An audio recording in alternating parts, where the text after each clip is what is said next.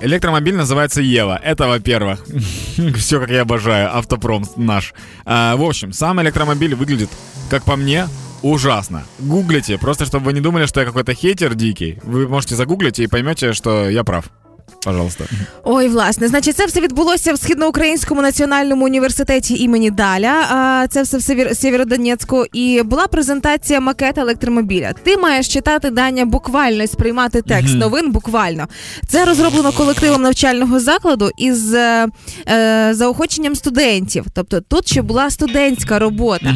Ти розумієш, коли ти маленький хлопчик, тобі три роки, і Да. ти змагаєшся на якомусь художньому конкурсі з досвідченими художниками, то ніхто не буде тебе там хейтити, фу, що ти намалював Подожди. малювака, всі можуть образити малюваку, бийте його і так далі. Я ж читаю- Ні, почекай.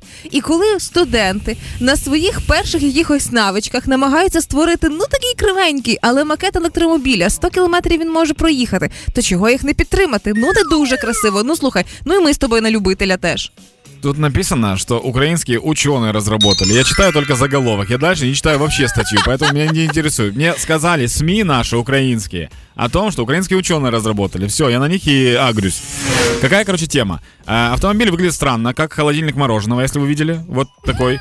Э, На капоте у него солнечная батарея. И при том, что у него на капоте солнечная батарея, у него запас хода всего лишь 100 километров. То есть люди создали автомобили, у которых просто батарея внутри, э, которая не видна. Так. И они ездят по 500, по 600.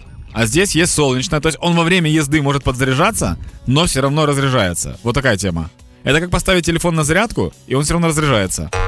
Ну слухай, е, по центру е, панелі автомобільної знаходиться кермо. Це що означає? Це означає дружба вчених і студентів, тому що однаково зручно справа і зліва ним керувати. Просто прикол в том, что руль находится посередине тогда, когда два кресла раздельных. То есть тот человек, который сидит, чтобы сидеть за рулем посередине, нужно сесть одним полупопием на каждое кресло. Так.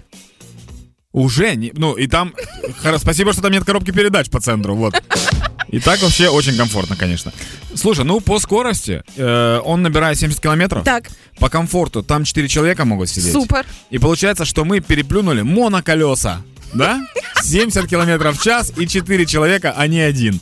По безопасности пока непонятно.